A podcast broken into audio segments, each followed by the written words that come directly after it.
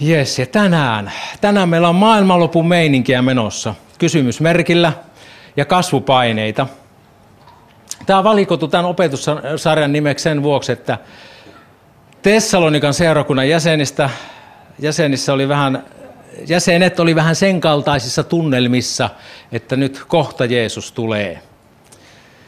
Ja ne ympäröivät olosuhteet oli haastavia, kristittyjä vainottiin, ja se antoi kovasti painetta näille uskoville kristittynä kasvamiseen. Ja ymmärrän näin, että se myös joudutti sitä. Ja miten tämä pitäisi tulkita? Kun apostolien tekojen historia jo yksistään katsoo, niin vaino joudutti kristiuskon leviämistä. Porukkahan mennessä jää sinne Jerusalemiin lillumaan omaan hyvänsä, mutta sitten kun tuli vaino, niin heidän oli lähettävä sieltä ja he kertoi sitten evankelioa mennessään. Ja jotenkin maailman, maailmanlopun meininkiä. Mä jo 70-luvulla ajattelin, että Jeesus tulee ihan muutaman vuoden sisällä. Ja mä en kerkeä kasvaa aikuiseksi. Nyt mä oon aikuinen, nyt mä oon jo vaari, mulla on lastenlapsia. Sitä ei ole vielä tapahtunut. Voi ajatella, että no ei se sitten taas tule tapahtumaankaan mun eli aikana. Mutta joka tapauksessa meidän tulee elää joka päivä niin kuin tämä olisi viimeinen päivä. Elää tavallaan niin kuin viimeistä päivää hyvällä tavalla viimeistä päivää. Lutterikin on sanonut, että jos mä tietysti, jos tulee huomenna, mä istutan omenapuun. Toisaalta niin kuin rakentaa sitä uskoelämän perustusta lujasti Kristuskalliolle, mitä Akimatti sanoi, että lähemmä Kristusta, mutta sitten taas olla valmis viemään myös evankeliumia niille, jotka sitä ei ole kuullut. Vaikka me Suomena, suomalaisina ollaan niin sanottu kristillinen kansa, niin me ollaan todellisuudessa tosi kaukana siitä. Minähän se tästä yleisestä ympäristöstä, missä me eletään, ollaan. Johdannoksi tuosta Tessalonikasta Mä jo siitä ensimmäisen tessalonikalaiskirjan kohdalla puhuin, mutta täällä on paljon niitä, jotka olette ollut siellä, niin lyhykäisesti. Eli se oli kaupunki Makedonian rannikolla, Salonkin Lahden perukassa, nykyisen Kreikan alueella. Se on perustettu jo 315 ennen Kristusta. Sillä kaupungilla oli hyvä satama ja siellä oli viljava maaseutu ja siitä tuli semmoinen varhain jo semmoinen merkittävä alueellinen keskus – Rooma valtasi sitten Makedonian vuonna 146 ennen Kristusta ja sitten siitä tuli ton Tessalonikasta tuli sen maakunnan länsiosan pääkaupunki, jossa oli myös sitten roomalainen maaherra. Ja sitten sen Tessalonikan kautta kulki semmoinen Via Egnaattia, joka vei sitten Roomasta Itä-Roomaan Pysanttiin. Semmoinen valtatie. Ja sitä samaa valtatietä varmaan Paavalikin sitten vaelti, kun tuli Tessalonikaa Filipistä. Kaupungissa oli myös juutalainen siirtokunta, niin kuin yleensä kaikissa tuo ajan suurimmissa antiikin kaupungeissa oli. Ja sitten Paavali päätyi sinne Siilaksen, Timoteuksen ja Luukkaan kanssa. Mulla on vähän liikaa näitä askeleita tässä, mun on vaikea olla paikalla. Niin. He päätyi sitten toisen lähetysmatkallaan Tessalonikaan. He oli sitä ollut Filippissä, jossa ensimmäinen eurooppalainen tuli uskoon, Lyydia, purppurakauppias. Siellä tuli kaupungin virkamies, vangin vartija perheeneen uskoon – he löysi Jeesuksen tuon käynnin seurauksena. Ja sitten loppujen lopuksi kaupungin päälliköiden suostuttelemana Paavali ja Siilas lähetettiin sitten pois Filippistä, kun heidät väärin perusteen ruoskittiin siellä ensin. Okei, he sieltä sitten lähti ja tota, sitten tarkkaa aikaa siitä, kuinka kauan ne oli siellä Tessalonikalassa, sitä ei mainita. Mutta oli kolmena sapattina sillä synagogassa ainakin. Uskoon tuli juutalaisia, suuri joukko Jumalaa pelkääviä kreikkalaisia sekä ylempään yhteiskuntaluokkaan kuuluvia naisia. Ja sitten kun osa ihmistä lähti seuraamaan Jeesusta, niin saa juutalaiset oikein kiihkovaltaan. Niitä rupesi ärsyttämään se, että tämä, tätä Paavali oppia tai sanomaan Jeesuksesta lähti osa seuraamaan. Eli heidän piti sitten ihan yötä myöten lähteä Tessalonikalasta Paavalia Siilaan. En tiedä, oliko Luukas ja Timoteus sit siinä samassa porukassa vai lähtivätkö myöhemmin, mutta kuitenkin he oli tätä samaa seuroetta. Tessalonikalaiskirja on toinen, toiseksi vanhin Paavalin kirjeistä, mikä on meille säilynyt. Se on kirjoitettu noin 50 jälkeen Kristuksen Korintissa. Ja muutama viikko sen ensimmäisen Tessalonikalaiskirjan jälkeen todennäköisesti. Jes, mä menen tuohon alkutervehdykseen sitten. Paavali, Silvanus ja Timoteus, Tessalonikalaisten seurakunnalle Jumalassa, meidän isässämme ja Herrassa Jeesuksessa Kristuksessa. Armo teille ja rauha Jumalalta, meidän isältämme ja Herralta Jeesukselta Kristukselta. Tuo alkutervehdys on vähän pidempi kuin siinä edellisessä kirjeessä. Lähettäjät on jo vanhoja tuttuja, ja siihen armo ja rauhan toivotukseen, siihen on lisätty edellisen kirjaan verrattuna se, että armo ja rauha tulee isältä Jumalalta ja Herralta Jeesukselta, Kristukselta. Ja niin kuin oli jo aikaisemmin puhetta, niin edellisessä opetuksessa on sanonut, että helposti alkutervehdykset tulee ohitettua nopeasti. No se on sitä ja sitten jatketaan. Miisa kuunteli, että mitähän tuo oli suomeksi. se oli ihan Joo. Ikään kuin ajattelematta sitä syvällisemmin. Mutta armo ja rauha on mahdollista kokea vain niin kuin se alkutoivotuskin sen sanoo. Eli Jumala anto ja antaa pojassa Jeesuksessa Kristuksessa täyden rauhan, täyden armon ja Jeesuksen sovitus kuolema vahvistaa sen. Eli ei vain ikään kuin osa armoa tai vähän armoa, vaan täysi armo ja täysi rauha saa omistaa sen kokonaisuudessaan. Saa omistaa se itselleen Jeesuksen Kristuksen täytetyn työn perusteella. Älä katso itseesi, kun minä olen tällainen, minä olen sellainen, mä oon tehnyt tätä, tuota ja tuota. Ei tarvitse, ei pidä katsoa suorastaan itteensä, vaan saat katsoa Kristukseen täysi armo ja rauha on lahjoitettu Kristuksessa, ylenpalttinen armo. Ja rauhaa Jumalan kanssa ei myöskään ole Kristuksen ulkopuolella. Ei ole muuta rauhaa kuin Jeesuksessa Kristuksessa. Ja ilman Kristusta me ollaan hengellisessä sodassa Jumalaa vastaan. Ja Kristuksessa ja hänen kauttaan me voidaan vaihtaa puolta vastustajan puolelta Jumalan puolelle niin, että meillä on rauha keskenämme. Me siirrytään pimeyden valtakunnasta valkeuteen, saatana synni orjuudesta Jumalan lapsiksi. Aivan huikea vaihtokauppa. Ja Jeesuksessa ja hänen kautta myös ihmisten ja Jumalan välille voi syntyä todellinen rauha.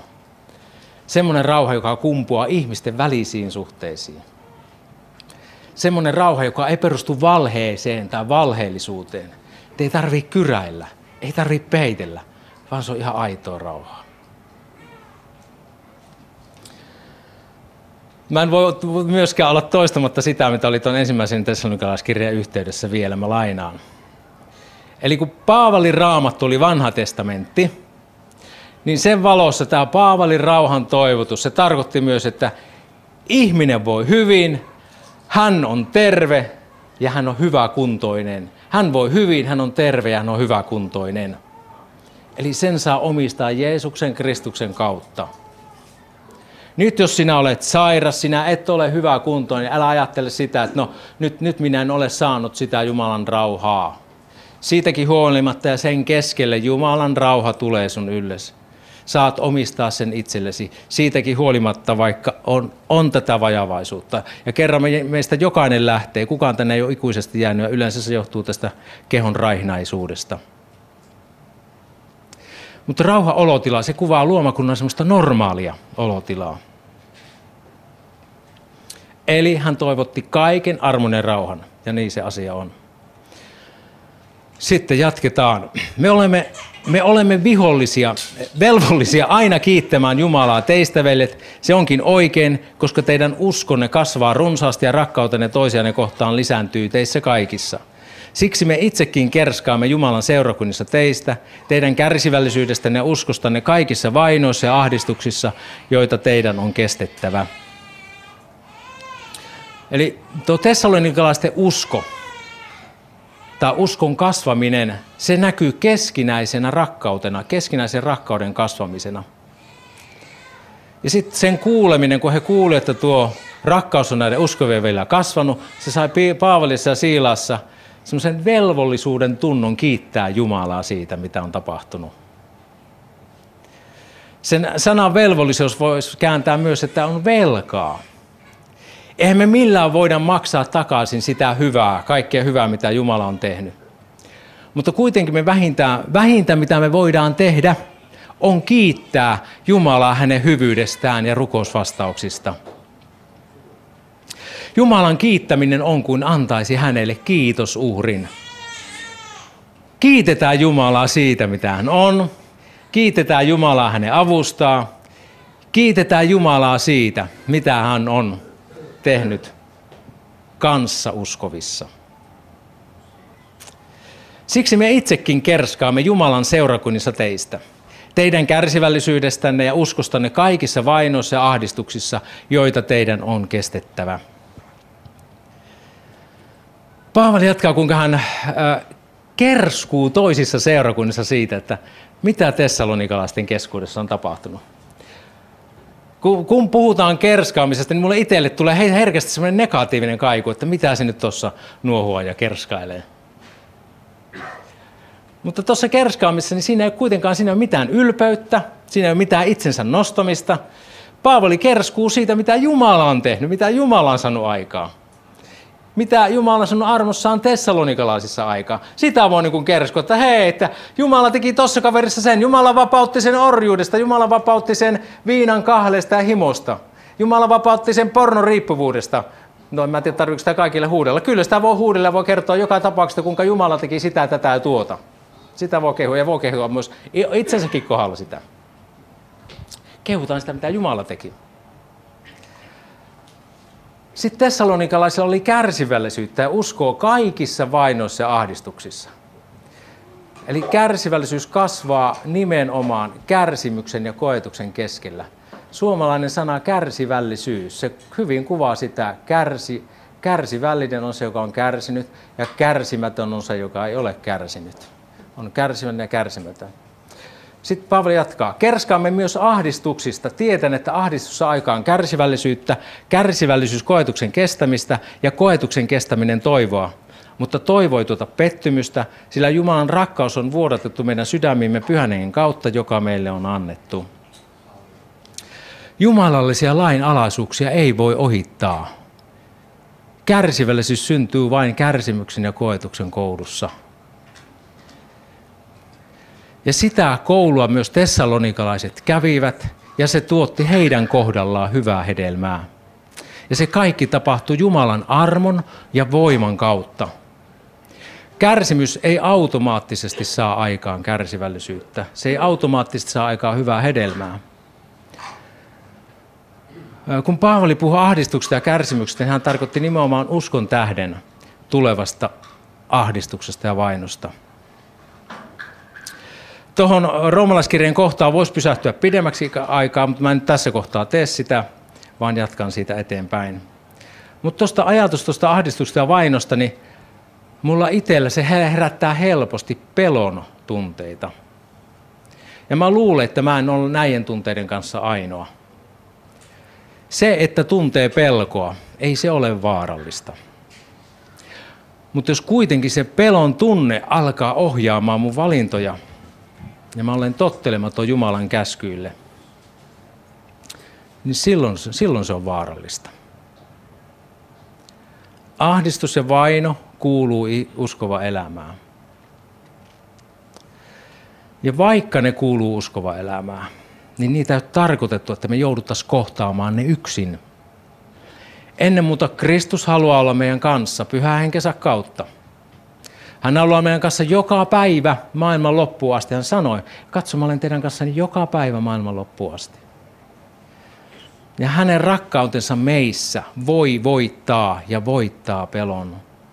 Emme me itse omassa voimassamme, ei meidän omassa karppauksemme, vaan hänen voimansa meissä. Ja toisekseen meillä on toinen toisemme. Meidät on kutsuttu rohkaiseen toinen toistamme. Meidät on kutsuttu kantamaan kuormaa yhdessä rukoilemaan yhdessä sen puolesta. Jos joku on ahdistussa, joku on painessa, niin erityisesti siunaamaan ja rukoile häntä. Ja on tärkeää, että jää yksin tunteittesi, etkä kipusi ja kipuile, kipuilujesi kanssa. Eli on tärkeää puhua niistä, jakaa niitä uskon veljen ja sisarien kanssa näitä asioita. Ahdistus tai vaino, se on uskovalle kärsivällisyyden kasvukoulua. Alkuseurakunnan, kristityille uskon tähden kärsiminen, se oli arkipäivää. Jumala auttako, että meitä ei ahdistuksen tai vaaran pelko saisi antamaan periksi ja peräytyy. Päinvastoin, että me voitaisiin nähdä, että Jumalan voima on, että hän haluaa kasvattaa meitä niissä. Jumalan voimansa kautta voi kasvattaa meitä niissä vaikeuksissa. Nyt mä heitän tämmöisen keskustelukysymyksen tähän. Eli meillä on välillä ollut tällaisia keskustelukysymyksiä. Tarkoittaa sitä, että mä vähäksi aikaa lopetan tämän puhumisen tässä. Ja nyt voit siinä vieruskaverin kanssa keskustella noista kysymyksistä, jostain tai kaikista, ihan miten vaan.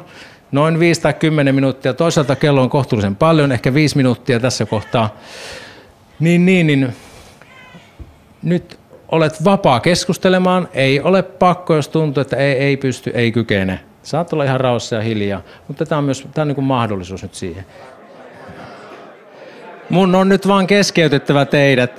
Tämä, tämä on varmasti, mä uskon, että teillä on hedelmällinen ja hyvä keskustelu siellä menossa ja minäkin saan tuossa Miksun kanssa jutella ja jotenkin hänkin, hänkin kertoi, kuinka oli aamulla lukenut raamatusta sitä, kuinka Jeesus oli Ketsimaanessa, kuinka hän ahdistui ja alkoi tulla tuskaa ja kuinka hän Jeesus hikoili verta siellä, joka kertoo siitä äärimmäisestä psyykkisestä tuskasta ja ahdistuksesta.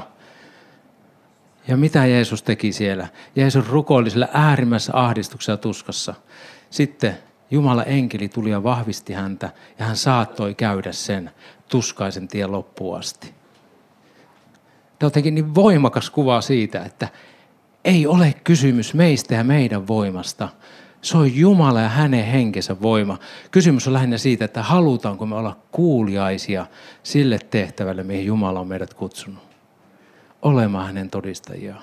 Siis kysymys on kuuliaisuudesta, ei siitä pystytäänkö me siihen. Koska me ei pystytä siihen. Minä en pysty siihen. Mä en tiedä itsestäni, kun mä menen tuonne kadulle. Mulla on niin kuin puntti tutisia ja lihaa pistää niin hirveästi vastaan. Olisi niin paljon kivempi ikään kuin siitä lihasta käsin kulkea ihmisten ohi. Mutta sitten voi niinku rukoilla pyytää sitä, että Herra, anna mulle rakkaus ihmisiä kohtaan. Koska ilman evankelimia ihmiset on kadotettuja. Ihminen ei voi pelastua ilman Kristusta, ilman sanomaa elävästä Jumalasta. Sitten seuraavista jakeista. Ne kuulostaa äkkiseltään luettuna oudoilta. Eli ne, siis vainot ja ahdistukset, viitataan edellisiin jakeeseen, ovat osoituksena Jumalan oikeudenmukaista tuomiosta siitä, että, teidän katsottaisi, että teidät katsottaisiin kelvolliseksi Jumalan valtakuntaan, jonka vuoksi te myös kärsitte. Sillä Jumala katsoo oikeaksi kostaa ahdistuksella niille, jotka ahdistavat teitä, mutta antaa teille, joita ahdistetaan, levon yhdessä meidän kanssamme kun Herra Jeesus ilmestyy taivaasta väkevien enkeleittensä kanssa tulen liekissä. Paavali siis kirjoittaa, että ahdistukset ja kärsimykset ovat osoitus Jumalan oikeudenmukaista tuomiosta. Tiesitkö, että Jumalan tuomio voi olla myös vapauttava? Se voi olla palkitseva. Jotenkin tuo tuomio-sana niin kuin kaikuu meille, että aina niin kuin vaan ikään kuin pahaa ja rangaistusta, mutta se voi olla myös vapauttava, palkitseva. Toki myös rankaiseva. Jumalan tuomio Tessalonikan kristityllä oli se, että he ovat kelvollisia Jumalan valtakuntaan. Ja se vaino suorastaan alleviivasi sitä, että tessalonikalaiset oli kelvollisia siihen.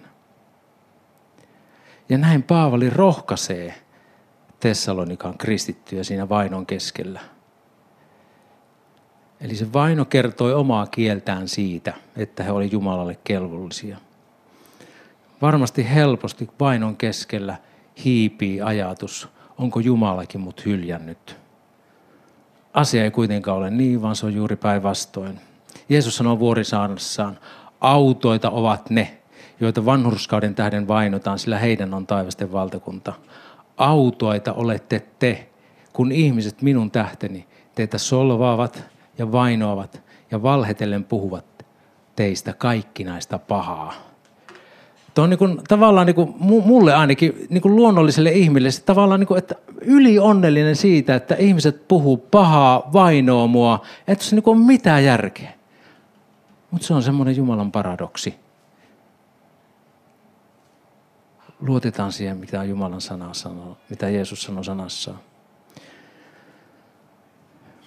Sitten vainon keskellä lohdutusta tessalonikalaisille toi myös se, että Jeesus tulee ilmestymään tulen liekissä voimakkaiden enkeleidensä kanssa. Jumala on kuluttava tuli. Tuli se kertoo siitä, kuinka vääryys ei kestä Herra edessä. Vääryys tuhoutuu, se palaa, se katoaa.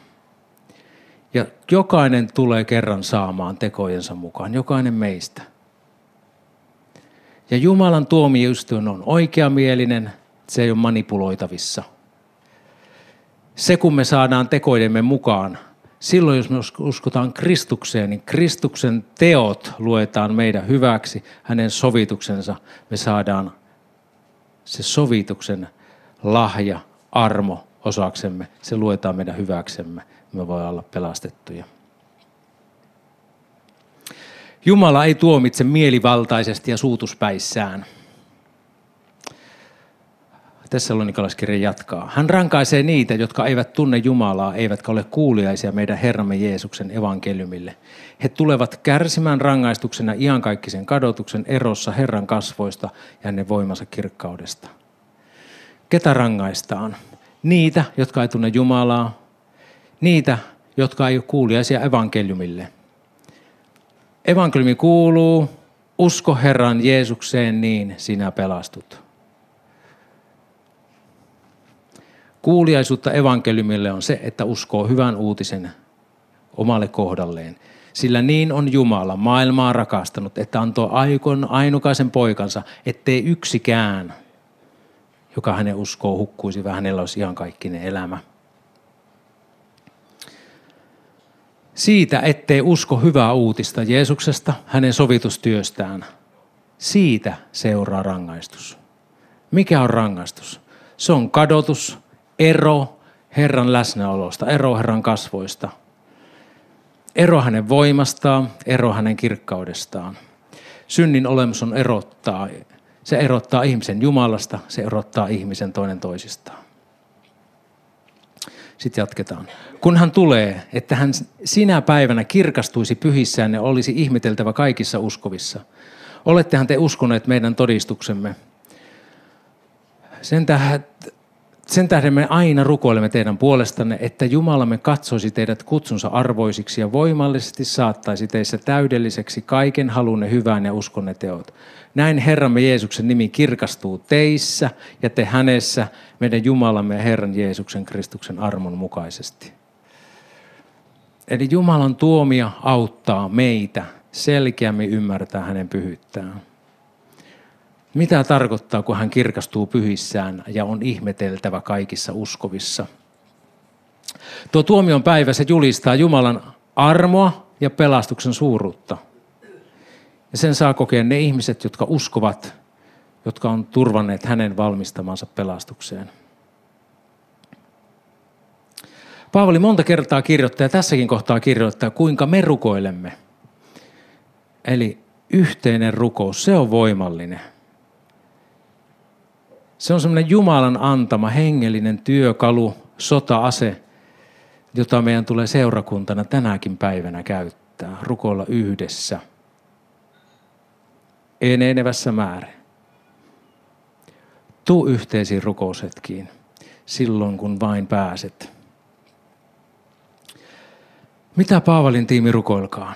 Että Jumala vaikuttaisi täydelliseksi halun kaikkeen hyvään. Että Jumala vaikuttaisi täydelliseksi uskon teot. Se, että uskolla halu kaikissa, kaikessa ajatella oikein, toimia oikein, se korottaa Jeesusta. Se, että kristitty tekee uskon tekoja, se kirkastaa Kristusta. Mitä ne uskonteot on?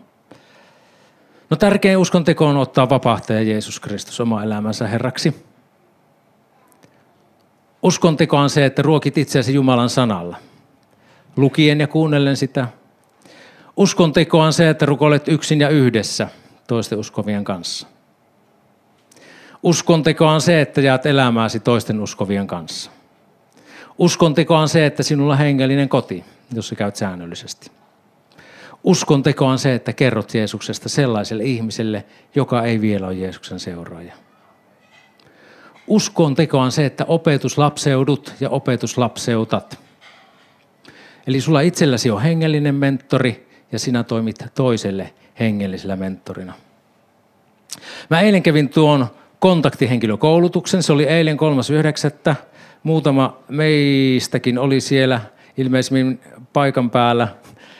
Ja tota, tässä siis, mä, mä kuuntelin itse asiassa kotona sitä suoraan netin kautta. Ja se on edelleen mahdollista katsoa siellä missio, missio-sivustolla. Kannattaa ehdottomasti katsoa se koulutus. Mä opin siellä hyvän muistisäännön ihmisen johtamiseen Jeesuksen luokse ja uskoon. Siinä opetuksessa hyvin selkeästi opetettiin demonstroiden, miten ihminen johdetaan uskoon. Ja siellä oli myös semmoinen hyvä muistisääntö. Ja se muistisääntö oli ratkaisun tuska. Ratkaisun tuska. Sana tuska on siinä se, mikä kertoo sen muistisäännön. Mä en kerro mitä se tarkoittaa, vaan mene itse ja katso sieltä sivustolta. Missio2022.fi kautta koulutukset. Sieltä voit mennä siihen koulutukseen mukaan. No sitten hebrealaiskirja 11 luku antaa myös uskosta ja uskonteosta selkeän määritelmän vielä ja lukuisia esimerkkejä. Usko on luja luottamus siihen, mitä toivotaan, varmuus siitä, mikä ei näy. Sen kautta saivat isät todistuksen. Eli ennen meitä eläneet ihmiset ovat uskoneet Jumalan sanan. He on toiminut sen sana innottamina ja he on välittänyt sitä eteenpäin. Ja siksi me voidaan tänä päivänä uskoa. Ja sitten hebrealaiskirjassa tuossa 11 luvussa on niin monta konkreettista esimerkkiä, mitä se uskominen tarkoittaa. Ja mä poimin sieltä muutamia. Mutta lue tuo luku tänä iltana, hebrealaiskirja 11 luku, lue se niin sanottu uskon luku. Mua itteni oikein pakahdutti tavallaan se todistusvoima, mikä siellä nousi, että mitä nämä ihmiset on tosiaan halunnut tehdä. He teki hyvin semmoisia konkreettisia ja kosketeltavia asioita. Eli uskon kautta rakensi Noa pyhässä pelossa arkin perhekuntansa pelastukseksi, kun hän oli saanut ilmoituksen siitä, mikä ei vielä näkynyt. Uskon kautta hän tuomitsi maailman ja tuli sen vanhurskauden perilliseksi, joka tulee uskosta. Eli Noan sadan vuoden rakennusprojekti, se vaati pitkäjänteisyyttä. Mutta hän toimi uskossa ja hän piti Jumalaa luotettavana. Ja siitä tuli valtava siunaus hänelle ja hänen perhekunnalleen. Uskon kautta oli Abraham kuuliainen, kun hänet kutsuttiin lähtemään siihen maahan, joka hänen oli määrä saada perinnöksi. Hän lähti tietämättä, minne saapuisi. Uskossa hän eli muukalaisena lupauksen maassa niin kuin vierassa maassa. Hän asui teltoissa Iisakin ja Jaakobin kanssa, jotka olivat saman lupauksen perillisiä. Abraham näet odotti sitä kaupunkia, jolla on perustukset ja jonka suunnittelija ja rakentaja on Jumala. Eli Abrahamin osalta tuo lopullinen näön toteutuminen, se odottaa vieläkin aikaansa tai täyttymystään. Mutta se täyttyy ja Abrahamilla oli selkeä lenkki siinä hommassa. Aatelkaa. Hän ei koskaan sitä oman elinaikansa aikana nähnyt sitä, sitä kaupunkia, joka, jonka Jumala oli perustanut, mutta se aika vielä tulee. Ja hänellä oli paikkansa siinäkin tehtävässä. Uskossa kansa kulki punaisen meren poikki aivan kuin kuivaa maata myöten, mutta samaa yrittäessään egyptiläiset hukkuivat. Uskon kautta sortuivat Erikon muurit, kun niiden ympäri oli kuljettu seitsemän päivää. Uskon kautta pelastui Porto Raahab tuhoutumassa yhdessä tottelemattomien kanssa, kun hän oli ottanut vakoilijat luokseen rauha mielessään. Joo, mä täällä hyppään näitä jakeita, että jos seuraatte sieltä raamatusta. Mitä vielä sanoisin? Minulta loppuisi aika, jos kertoisin Gideonista, Baarakista ja Simpsonista, Jeftasta, Daavidista ja Samuelista sekä profetoista. Uskon kautta he kukistivat valtakuntia, pitivät vanhuskautta voimassa, saivat kokea lupausten toteutumista, tukkivat leijonien kidat, he sammuttivat tulen voiman, pääsivät miekanteria pakoon, vahvistuivat heikkoudesta, tulivat väkeviksi sodassa ja ajoivat pakoon muukalaisten sotajoukot. Nämä hebrealaiskirjeen kohdat, ne rohkaiskoon meitä tekemään uskon tekoja. Rohkaiskoon ne meitä jatkamaan uskollisena siinä, minkä me ymmärretään Jumalan tahdoksi. Jatkamaan silloinkin, kun tuntuu, että päämäärä on hukassa, eikä sitä vielä näe luonnollisin silmin. Jatkamaan silloinkin, kun tie nousee pystyy. Jumala, auttako meitä kääntämään ahdistukset ja kärsimykset semmoiseksi positiiviseksi kasvupaineeksi, että ne vie lähemmä Kristusta. Se paine vie lähemmä Kristusta. Ja mitä tapahtuu? Jumala kasvattaa meissä rauhan hedelmää, kärsivällisyyden ja rauhan hedelmiä. Lopuksi vielä kertauksena tästä kaikesta. Eli Kristuksessa armo ja rauha. Me saadaan odimista täysi armo ja rauha, ei vain osaa siitä. Kiitos uhri Jumalalle. Me ei voi millään maksaa kaikkea takaisin sitä, mitä Jumala meille tehnyt. Eikä koskaan eikä milloinkaan. Mutta kuitenkin me voidaan tehdä se, että me kiitetään häntä hänen vastauksista ja hänen avustaan. Jumala haluaa vainon ja kärsimyksen kääntää meidän kasvatukseksemme ja meidän parhaaksemme. Ahdistuksen haluaa kääntää meidän parhaaksemme. Ja se osaltaan todistaa myös taivaskelpoisuudesta. Toisaalta Jumalan tuomio kertoo hänen pyhyydestään ja hänen oikeudenmukaisuudestaan. Ja jokainen tulee saamaan tekojensa mukaisen tuomion. Evankeliumin hylkääminen on se, joka hukuttaa ihmisen, ei joku pikku porsassa joku synti, mikä on ikään kuin sen alasynti, vaan se evankeliumin hylkääminen.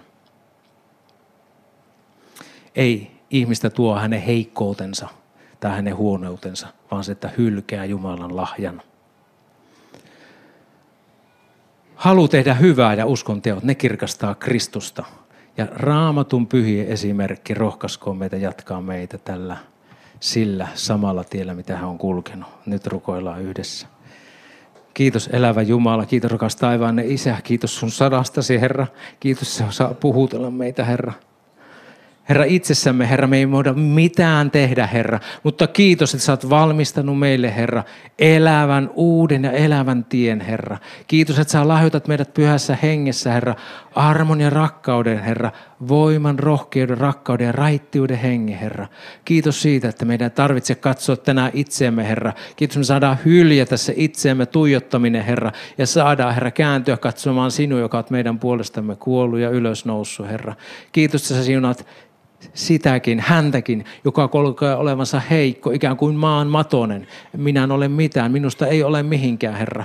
Kiitosta ei tarvitse olla mihinkään. Kiitos ei tarvitse itsessään olla, vaan Herra. Kiitosta kaikki minä voi hänessä, joka minua vahvistaa, Herra. Pyydetään pyhä henki, että sä pääset ja saat koskettaa meidän sydämiämme, Herra. Niin, että sä saat avata meidän sydämen silmät, Herra, näkemään kaiken sen lahjan, sen armon, sen hyvyyden, armon ylenpaltisuuden meitä kohtaa, Herra, jotka saadaan tänään uskoa sinua sinua, Herra. Herra, tulkoon sun valtakuntasi, Herra, tapahtukoon sun tahtos, Isä, Jeesuksen nimessä. Amen.